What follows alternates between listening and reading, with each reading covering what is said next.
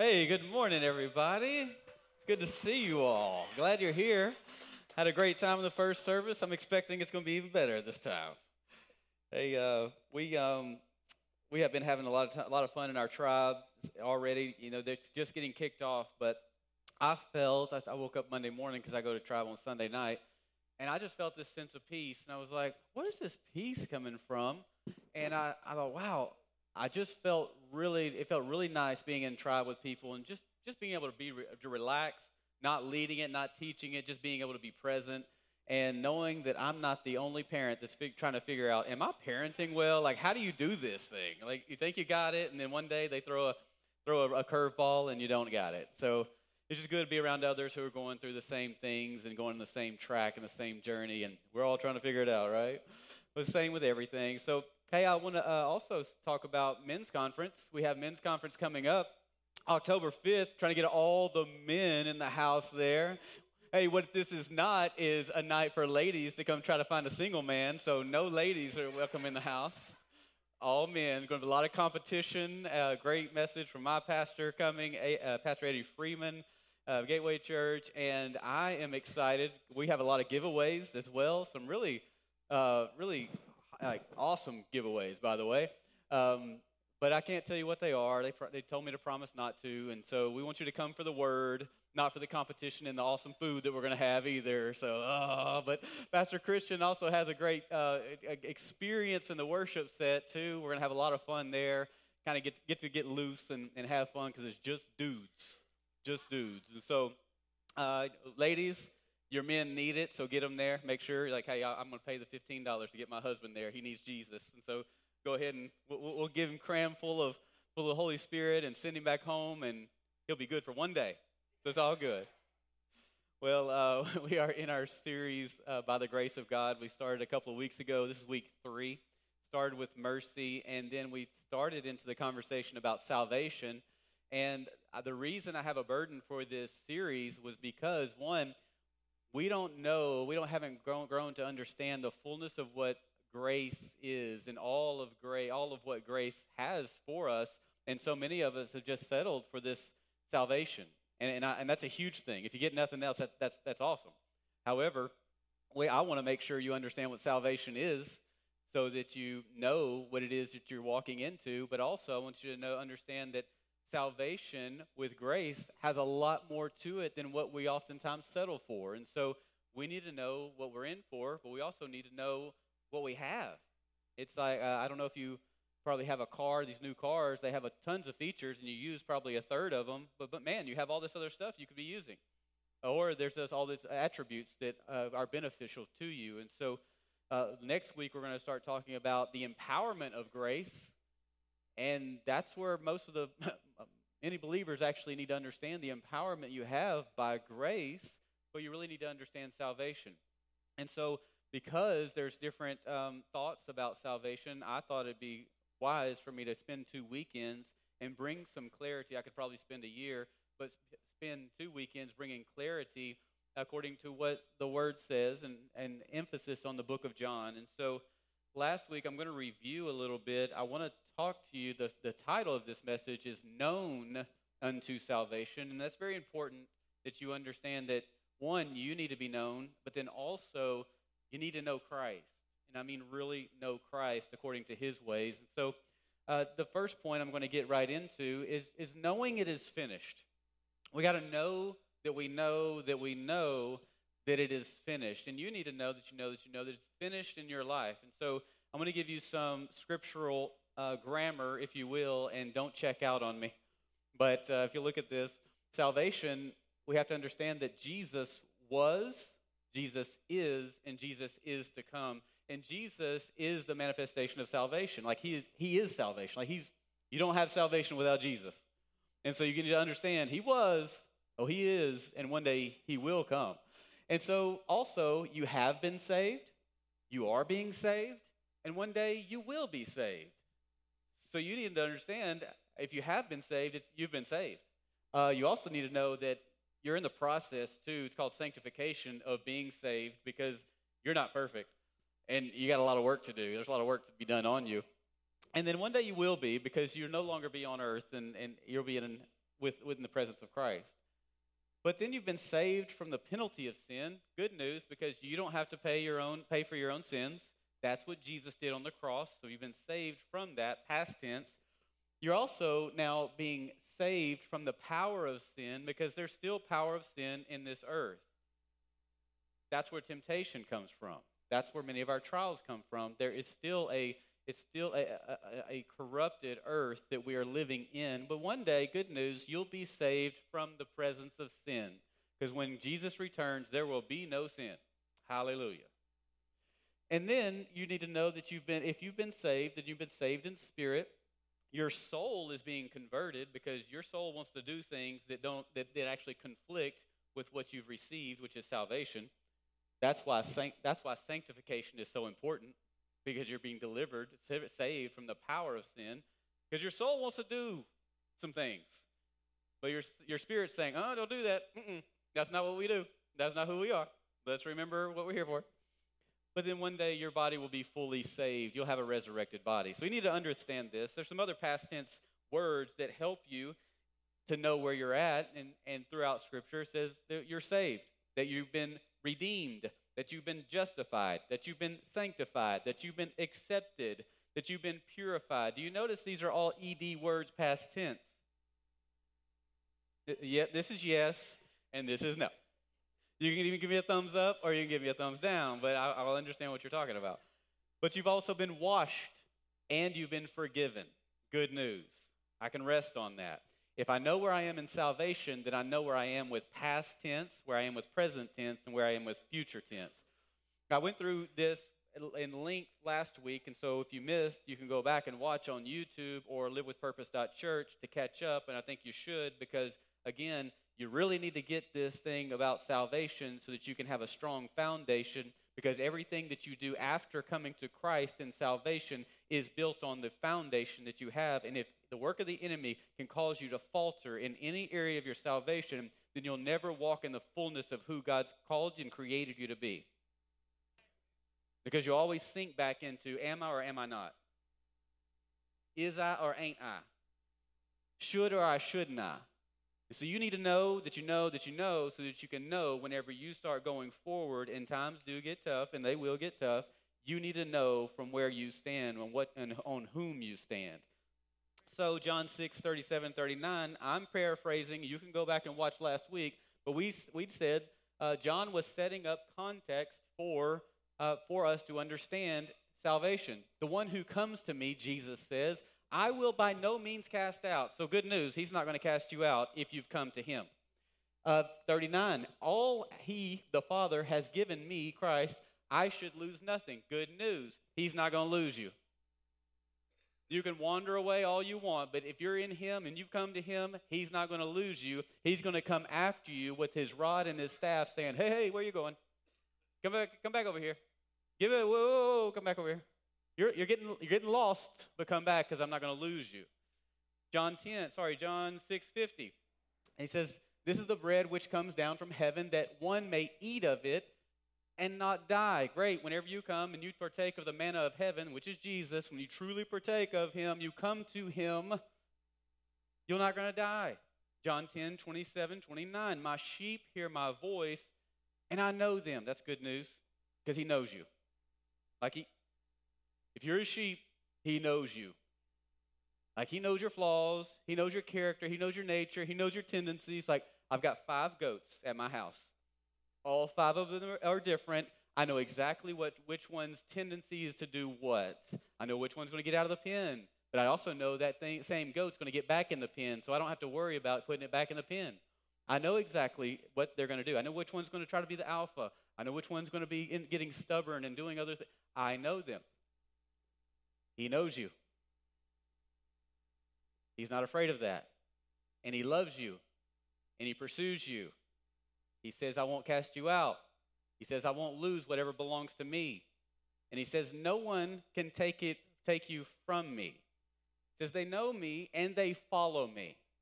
Or I know them and they follow me. That's a good news. But it also is a heart check because they follow, we follow him. And I give them eternal life, and they shall never perish, neither shall anyone snatch them out of my hand. Let me just tell you if you don't know much about this world and the spirit world, there is demonic in this world. And the demonic is always trying to lead us astray and snatch us. But Jesus says, if you belong to me and if you're my sheep and you hear my voice and you follow me, then I'm not going to let anything of the demonic snatch you out of my hands. This is what he's saying. Did you read it? He's not going to lose you.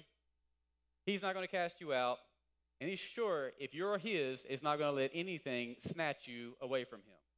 Very comforting. Very good to know. But I need to know am I his? John 15, 7 and 8. I'm missing a verse. I'm skipping some verses because I'm going to come back and bring some uh, bring a challenge to all of this. 15, 7 and 8. If you abide in me and my words abide in you, okay, he's giving us some evidence because we have to do some abiding because his, my, his words will abide in us. You will ask what you desire and it shall be done for you. Here's where that comes from. He begins to, as we abide in him and his word is abiding in us, meaning I've got his word in my heart and I'm going to take every thought captive to the obedience of Christ, and I'm going to spend time with Him. And then His desires are going to become my desires. And because my relationship is so intimate with Him, I don't know that my desires have become His desires and vice versa. And when I begin to pray, I'm praying His desires, and it will be done because ultimately it's His will. We'll build into that. But number two, point in this is knowing how it is finished. You need to know that it is finished, but you also need to know how it is finished. And so there's a tension about salvation as to whether we can lose it or where we can't. And this has actually caused a lot of division in the church. You want me to tell you what the most important is? That you have a relationship with Jesus Christ and He is your Lord and Savior, and you understand that He died on the cross, He was dead three days, and He rose again. and you live a life that looks like you believe it. That's it. Okay, now that I said that, let me give you the tension about the confusion about John, John 15. John 15, 1 and 2, this is where it starts to set in of, wait a minute, you can be, you can lose your salvation. I am the vine, I am the true vine, and my father is the vine dresser. Every branch in me that does not bear fruit, he takes away. Now, this is what they say. Oh, you see, you were in him, but you but he took you away because you didn't do what he wanted. Moving on. And every branch that bears fruit, he prunes, that it may bear more fruit. So, good news here no matter what, you're going to get pruned. In one, in one sentence or one context, you're going to get pruned and taken away, and you know you're going to be destroyed. And the other is, great, you're bearing fruit and you're going to be pruned so that you can bear more fruit. Either way, it's going to be painful. The good news is you want to be on the side of fruit bearing pain. You know, that, that's, that's the type, you don't, that's the side you want to be on. Good news. I'm doing so much, like I'm, I'm living, I'm really producing good fruit, like I'm bearing good fruit, rather. Well, great. Let me, let me trim you and challenge you a little bit so that you can bear more fruit. Well, but this is what, what actually, what, but what is Jesus actually referring to? Uh, because we don't understand it as Western Americans, American Christians. But the audience that he was speaking to actually did understand the context of what he was talking about. And this is why John had already created context like John 3:16. For God so loved the world that he gave that whoever would believe in him would have eternal life. John 6 as we read. John 10 as we read. In John 17, even, he continues. Even in John 15, there's some parts. So in the book of John, he has been creating context to bring a clarity to a truth. But right here, when Jesus starts to talk about this thing that we just read, he's referring to something that the Jews would have already known he was talking about. We don't get it. We don't understand. He's reading about Isaiah 5 1 and 7. Now, Isaiah was a prophet of God in the Old Testament. And Isaiah wrote a parable about God's people. And Jesus was coming in and using it in that time, modern day terminology, the, using the parable of Isaiah. So Isaiah wrote it this way as a prophet of God. Now let me sing to my well beloved a song of my beloved regarding his vineyard. My well beloved has a vineyard on a very fruitful hill. He dug it up and cleared out its stones and planted it with the choicest vine. He built a tower in, the, in its midst and also made a winepress in it. So he expected it to bring forth good grapes, but it brought forth wild grapes. And now, O inhabitants of Jerusalem and men of Judah, judge please between me and my vineyard. What more could I could have done, been done to my vineyard that I have not done in it? Why then, when I expected it to bring forth good grapes, did it bring forth wild grapes? Good question. And now, please let me tell you what I will do to my vineyard. I will take away its hedge, covering and protection, and it shall be burned, and break down its walls, and it shall be trampled on down. Verse 6 I will lay it waste, it shall not be pruned or dug, but, with, but there shall come up briars and thorns. And I will also command the clouds that they rain no rain on it. Verse 7 For the vineyard of the Lord of hosts is the house of Israel, and the men of Judah are, fe- are pleasant plant, or his pleasant plant. He looked for justice, but behold, oppression. For righteousness, but behold, a cry for help. So he's taking this parable, and Jesus is replacing the vineyard with himself. The vineyard is Israel, and Israel in this, in this time was not a geographic nation, it was a nation of people. And so he's saying, listen, you are people from God, but you're not of God. You're not a Many of you are not a people who are following God. You're not a people who are honoring the, by faith the God of Abraham, in which in whom you have derived from. So he's saying you're in the vineyard, but you're not of the vineyard. You need to get it. I planted something that should cultivate good grapes, but it cultivated wild grapes. And Jesus starts to replace himself with this this, this uh, analogy of the vineyard. And he says, I am the true vine. John 1, and I'm going back to John 15, 1 and 6, because the Jews would know what he's talking about. I am the true vine, and my Father is the vine dresser. Every branch in me that does not bear fruit, he takes away. Let me just give you context of what he just said. You're in the people of God, but you're not of God. He's saying, You're in my presence, but you're not of me. Watch. And every, and every branch that bears fruit, he prunes that it may bear more fruit. And this is another picture of being around him but not in him. You are already clean because of the word which I have spoken to you. Many times you, we will come in, believers will come in, or, or sorry, people will come in to an environment, and because of the goodness of God, he starts to bless them and instead of coming to Him in relationship and accepting Him as Lord and Savior, we just receive from Him. But we're not of Him. I come into His presence to get, but I never give my life to Him. Many people come into the church, but they never meet Jesus. Many people escape to the church from the pains of the outside world and merely find works of religion and miss the Jesus of relationship. So you can be in the church, but not of Jesus. You can be in the presence of Jesus, but not of him. This is what he's saying. He's saying, You're in my presence, but you're not of me. The words that I speak clean you up, but you haven't truly come to me. Abide in me. Here's, here's where he starts to give, give direction Abide in me, and I in you. As the branch cannot bear fruit of itself unless it abides in the vine, neither can you unless you abide in me. I am the vine, you are the branches. He who abides in me and I in him bears much fruit, for without me you can do no thing. Nothing. And if anyone does not abide in me, he is cast out as a branch and is withered, and they gather them and throw them into the fire and they are burned. So John had already given clear context. Let me just remind you, John 3:16, John 3:17, John 6, John 10. And now he's about to come back around in John 15 and then again in John 7. So anytime you start to find a passage that contradicts every passage around it, it can't be the principal passage. It has to learn, it has to complement every other one. So he can't say it, tell me I'm not gonna he's not gonna cast me out. He can't tell me he's not gonna lose me. He can't tell me that no one that somebody's gonna not gonna nobody's gonna snatch me away from him and then tell me uh, he's gonna cast me out.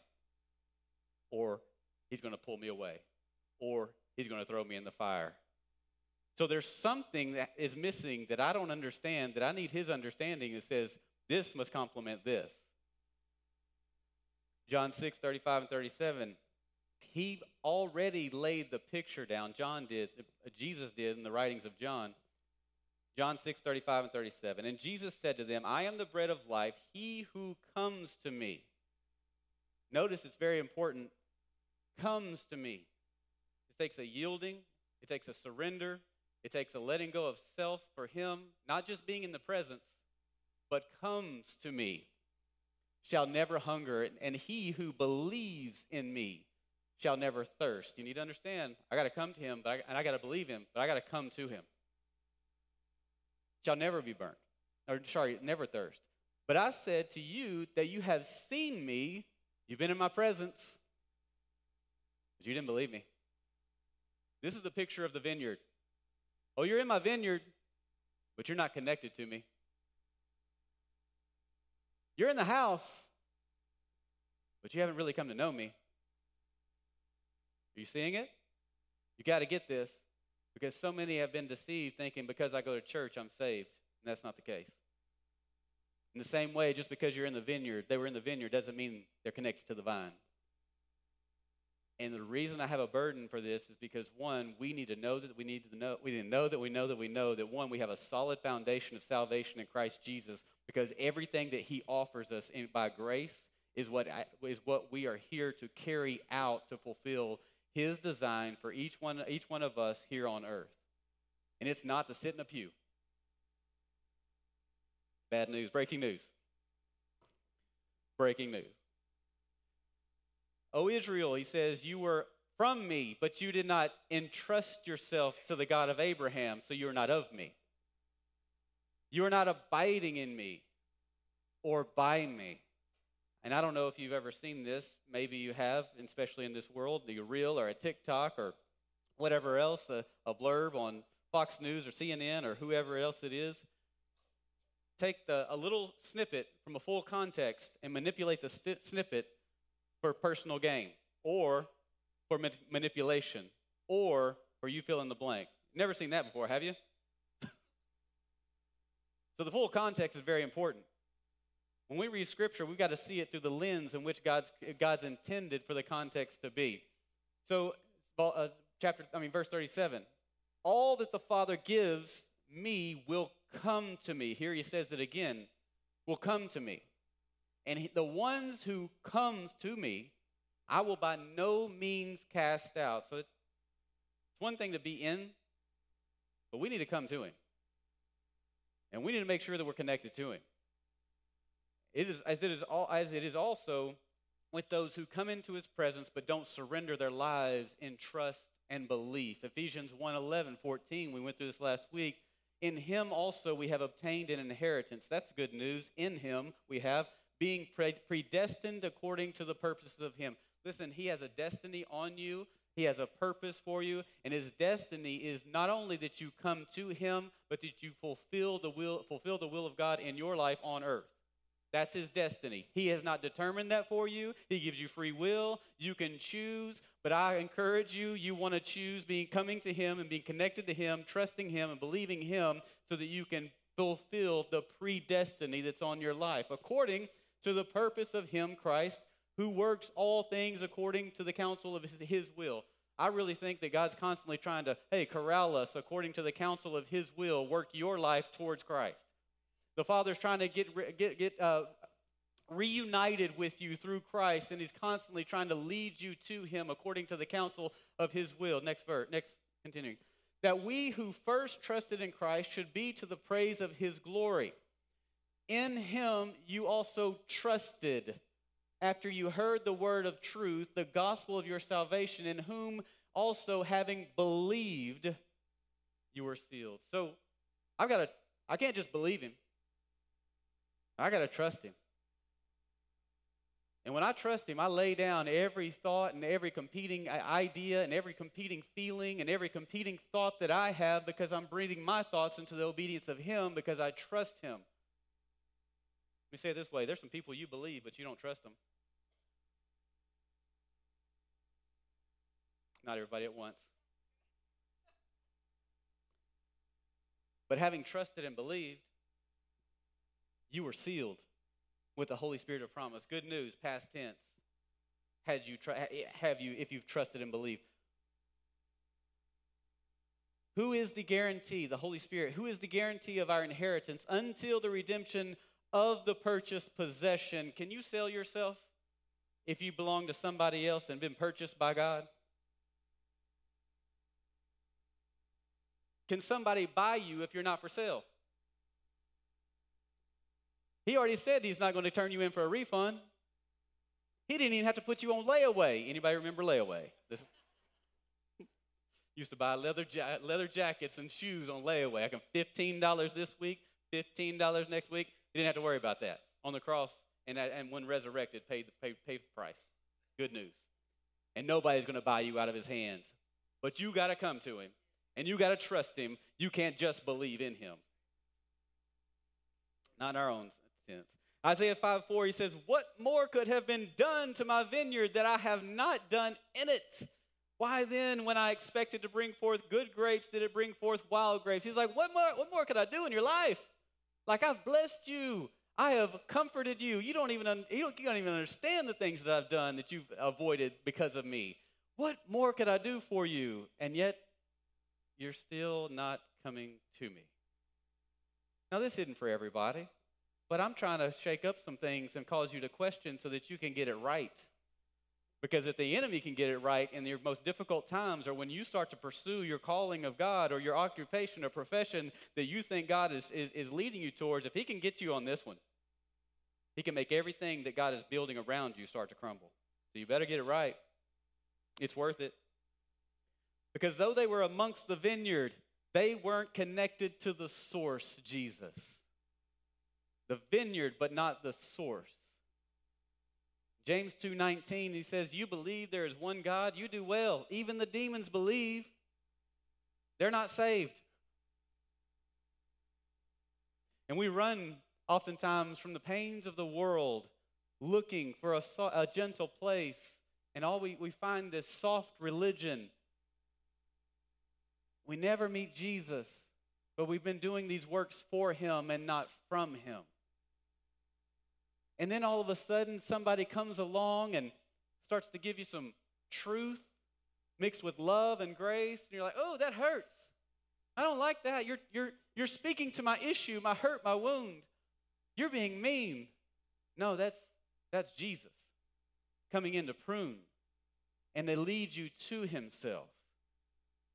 You got we got to, got to understand. The wheat and the tares, another example. Jesus didn't plant wheat and they turned into tares. Jesus planted wheat, and then the enemy sowed in the tares. Let me give you another one Matthew 7 21 23. Not everyone who says to me, Lord, Lord, shall enter the kingdom of heaven, but he who does the will of my Father. It's getting real. My question are you doing the will of the Father in your life? Got a heart check. You self evaluate. How does my life look? How's the, how are the things in my life? Does it look like the will of the Father for my life? There's some steps I can help you with. Many will say to me in that day, Lord, Lord, have we not prophesied in your name and cast out demons in your name and done many wonders in your name? Like we did a lot of work, like we served and we, we did a lot of stuff for you. We thought this is what you do whenever you're supposed to be a believer in Christ. Let's just go and do all these things. We went to every extra prayer services. We prayed, we fasted extra. Like we prophesied over people at the gas station, and we saw some person, and we just started casting demons out of them for in Jesus' name. Like we're we're Christians. We gotta be. Not what he says. And then I will declare to them, I just wanted to sit down and have relationship with you. I wanted to share hearts with you. That's what this word means, to have intimate intimacy with you. Like I never knew you. Like I never really got to sit down because you were always busy and I never really got to talk because every time you say you prayed, you were just talking and complaining. You never were quiet enough to listen to what I had to say. It was a, it was a monologue instead of a dialogue, and I never knew you. Like, he's pretty serious about this because he says, Depart from me, who you who practice. Like, we were serving you. He's like, I don't need you to do it for me. I need you to do it from me. I don't need you to be in my garden tilling around. I need, you, I need you to be connected to the vine, letting me produce fruit in your life. Let me say what John said later, the same apostle that wrote the book of John, 1 John 2 19.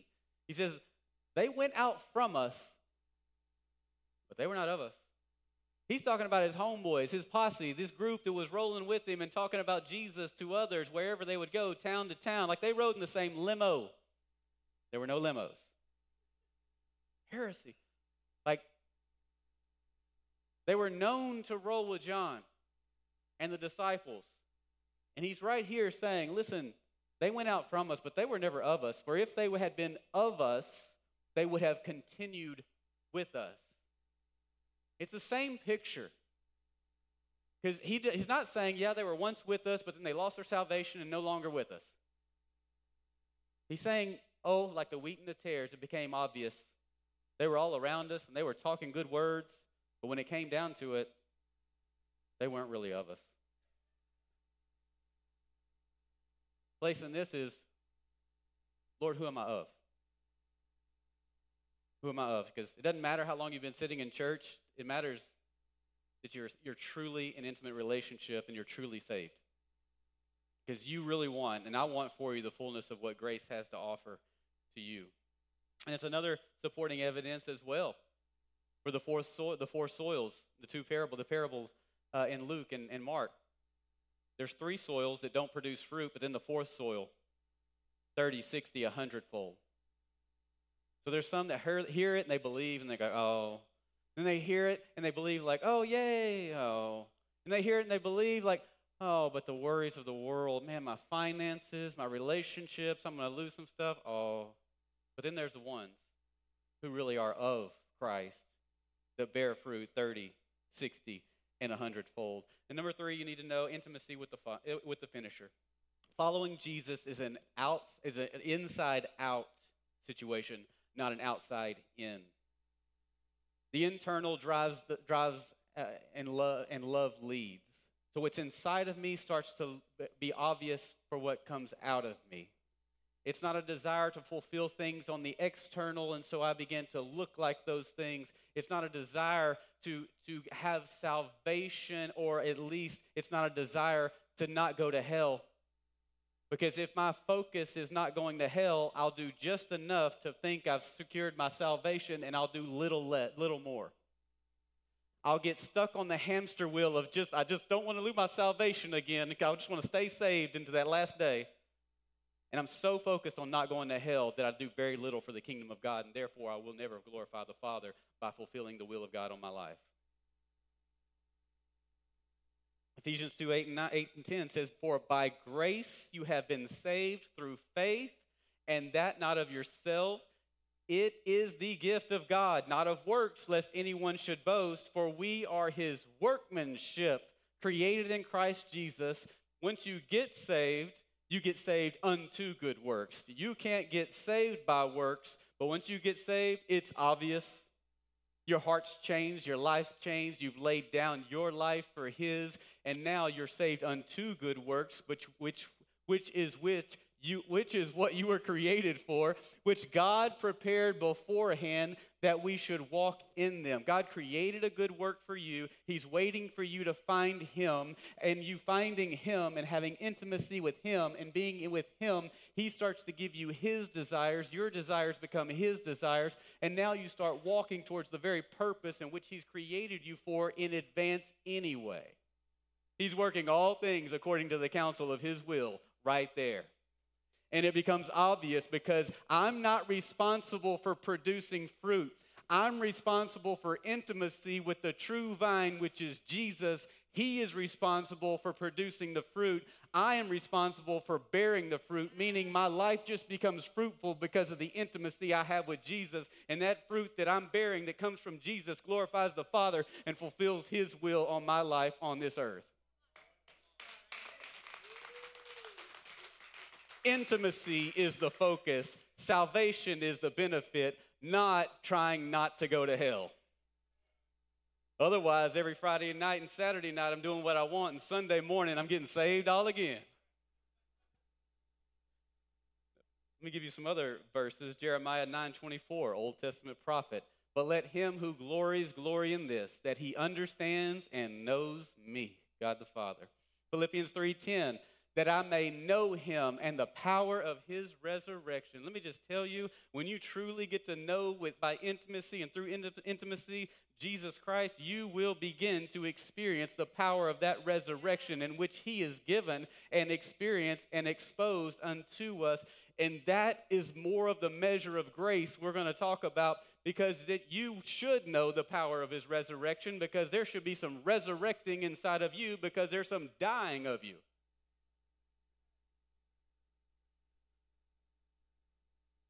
Daniel 11:32 says, "But the people who know their God shall be strong." Because times are going to get tough. Situations are going to want to cause you to be weak and crippled and wounded. But because of who he is and because what we know about him, we are strong and carry out great exploits. John 17, 3, and this is eternal life that they may know you, have intimate relationship with you. This is eternal life. The one, the only true God and Jesus Christ, whom you have sent. Colossians 1:10 that you may walk worthy of the Lord, fully pleasing him, being fruitful in every good work and increasing in the knowledge of God. We work and work and work and toil and toil and toil to try to produce something that we were never were never meant to produce. And all we have to do is come to him, all ye who are weary and heavy laden in intimacy and relationship, he will give you rest and you'll learn what it is that you've been created for so that you can walk in it with his power. He makes it really easy. We overcomplicate this thing. 1 John 5 20. And we know that the Son of God has come and it has given us an understanding that we may know him who is true. And we are in him who is true and his Son Jesus Christ. This is the true God and eternal life. Let me tell you a psalm, a psalm by David. He was prophesying this. David knew hard times. He knew abandon. He knew the ups and downs of this journey, but he knew his father. Psalms 62, 5 and 8 says, My soul waits silently for God. Wait silently for God alone, for my expectation is from Him. So some of you just need to get in His presence and be quiet. Your soul is loud, and you're just, all these emotions are flaring up, and you're just all riled up inside like some fireworks.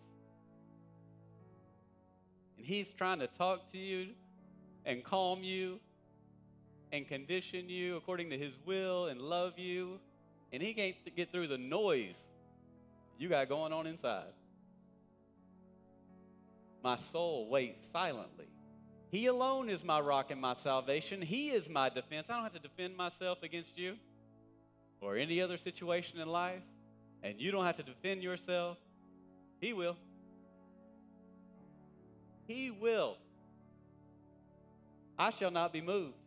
In God is my salvation and my, one version says, honor. Because He honors those who honor Him. It's a byproduct. The rock of my strength and my refuge is in God. Trust in Him at all times, you people.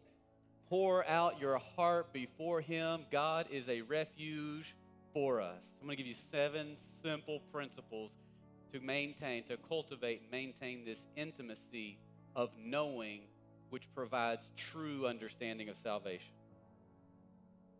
Number one, read the Bible. Shouldn't be is read the Bible as a blueprint for life. Like, dudes, you grab so you grab something new, we grab something new. Like, we don't need those instructions. We start building stuff and we don't read the instructions until there's three screws and a peg. And the thing's wobbly. hey, we laugh, but our life looks like that sometimes. And all we had to do was go to his blueprint and say, What does the word say about this? Oh, yeah, that's what I need to do. Read his word. Just spend the time. Spend, spend the time. Read his word. Here's my blueprint. Here's what I do. That way I don't have more parts left. Anything's faltering, it's failing. Number two, gain knowledge of his testimonies as you would a friend. Wow, that really happened in your life? Wow, that really, took, wow, you, you really did that? Wow. As I'm reading his word, wow, God really, really won that victory. All they did was worship and he beat their enemy. Wow, he healed them. Wow, he delivered them. Wow, he set their son free. Wow. It's not a story, it's a reality. And then I have to trust that his character and nature are the same for me. God, if you if you did that in their life, then I you I know you can do it in my life too. And then I start to wrap my thoughts around that and my decision making around that thing because it's his testimony, it's his character, and it's his nature. And I see it as a finished product according to his word and his will. I have to get this thing right so that this thing starts to quiet down a little bit and not be so loud and distracted. I'm building intimacy with God. I'm building intimacy with Jesus so I know Him and He knows me. Number four, meet Him and spend intentional time with Him. Like, show up and be with Him. Like, if you have kids, you're not going to leave them at school thinking, well, they'll be there tomorrow. CPS would be calling you. Meet him. Set a time intentionally, and you show up. He's there. Another one. Talk to him. Express what's on your heart. Talk to him. He's okay with it. You're mad at your spouse? Great. Don't put it on them. Put it on him. He's good. You're mad at your kids? You don't understand? Good. You're mad at your boss? Good. You're mad at me? Good. Take it to him. But then be quiet and listen. He's got some great things to say. He's full of solutions. In fact, he can open your mind to see things you could never understand and lead you in places that you would never go. But because of faith and intimacy with Him and learning to trust and believe Him beyond yourself, because you are not your God, or are you? Let Him be God. And number seven, build community with others who It's evident you have intimacy with, with Jesus. It's evident you're saved because of the, the life of fruitfulness that you're bearing. I want to get to know you, which is why we have Thrive Tribes. I need people around me that are doing life to get to know Him so that when I'm weak, I can glean from their strength. And I need a place, which I love my small group already, that I can go in and just be relaxed. And I'm not Pastor Nathan, I'm not the teacher, I'm not the leader, I'm the learner. And many of you are also going through or have gone through something, and you have testimony that your brothers and sisters in your family of Christ need to drift off of your faith, off of your strength, off of your hope, off of your testimony that God gave you, not because you're so good, but because He's so good. And they need that from you, and they need you to show up in small group. God did not save you into isolation, He saved you into community. And it's about community that we live, and it's about community that we serve, and it's about Him that we have intimacy and do everything from and not for. You good? Can I pray for you real quickly? Father, we just thank you so much. And Holy Spirit, I just pray to those areas of where we may have misunderstanding about our salvation personally or you have a misunderstanding about who we are or who we say you are, or we have a misunderstanding of how you provide, you protect, how your presence is so real in our lives, and how you desire us. Father, in any area where we're weak in an understanding of grace, Father, I pray that you speak to that right now this, this morning.